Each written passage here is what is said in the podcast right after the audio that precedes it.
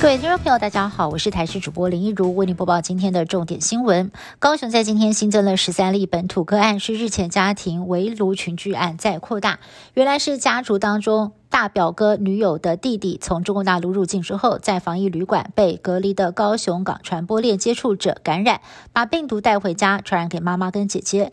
于妈妈跟姐姐在砂石场工作，结果又把这个病毒传给了砂石场的老板夫妇，导致老板一家人的亲朋好友在过年围炉后接连确诊。而如今这起传播链已经影响到了五个家庭。高雄家庭群聚持续扩大，烧进了职场。最新的疫调发现，感染源疑似就是在防疫旅馆，因为指标个案男童的大表哥还有女朋友双双染疫，而今天女友的弟弟也确诊了。这个弟弟从一月份从中国大陆入境之后，就住在高雄的防疫旅馆，隔壁房就是一名高雄港富群聚案隔离期间确诊的个案。再加上这两个人的基因定序相同，不排除女友的弟弟先是在旅馆里头染疫，回家之后传给家人，才会引引发整起群聚。这样的状况也让医生质疑了：入住防疫旅馆反而确诊，还不如回家居隔比较安全。新北市板桥家庭群聚案扩大，在今天再增加一个人染疫，是指标个案，女科大生的男友，CT 值三十六点三。全案累计有六个人确诊，指挥中心证实女科大生染上的就是 Omicron，基因定序跟桃园群聚案一致，推测感染源可能是来自于桃园。另外就是可不可熟成红茶细指中心店，今天再增加一名员工染疫，CT 值十七，一月下旬还有南部的旅游史，让外界好奇是否就是感染源。不过，指挥官陈时中说，旅游史跟发病的时机点相隔比较久，感染源有待厘清。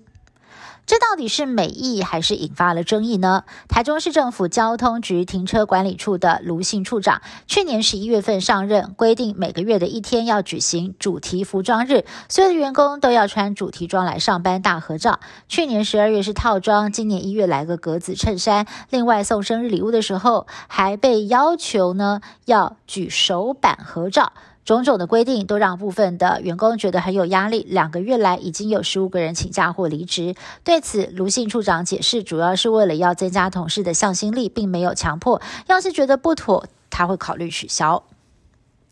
国际原油受到了国际情势等影响，价格飙涨。但是春节期间油价动涨，如今假期结束，下周油价恐怕面临假期后补涨的效应。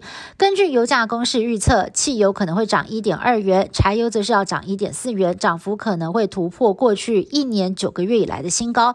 民众只喊吃不消，专家分析，油价与物价环环相扣，今年恐怕会是大通膨时代。乌克兰还有俄罗斯情势紧张，英美领导人发出严正警告。美国总统拜登要在乌克兰所有的美国公民马上撤离，还说一旦开战的话，绝对不会派出士兵去乌克兰帮忙撤侨。而英国首相强森则是形容乌俄情势让欧洲面临长久以来最危险的局面。俄罗斯在白俄展开大规模军演，并且疑似对乌克兰展开海上封锁。乌克兰也上紧发条，在边境地区持续练兵。美国的第四款疫苗诺瓦瓦克斯和台湾的高端疫苗一样，都是属于重组蛋白疫苗。诺瓦瓦克斯。公布了最新的报告，指出两剂诺瓦克斯疫苗对于十二到十七岁青少年的防护力是百分之八十二，而且试验过程当中没有发生心肌炎相关案例。公司预计在今年第一季向全球监管机构提出紧急使用授权申请，而南韩将从下周一开始为民众施打这款疫苗。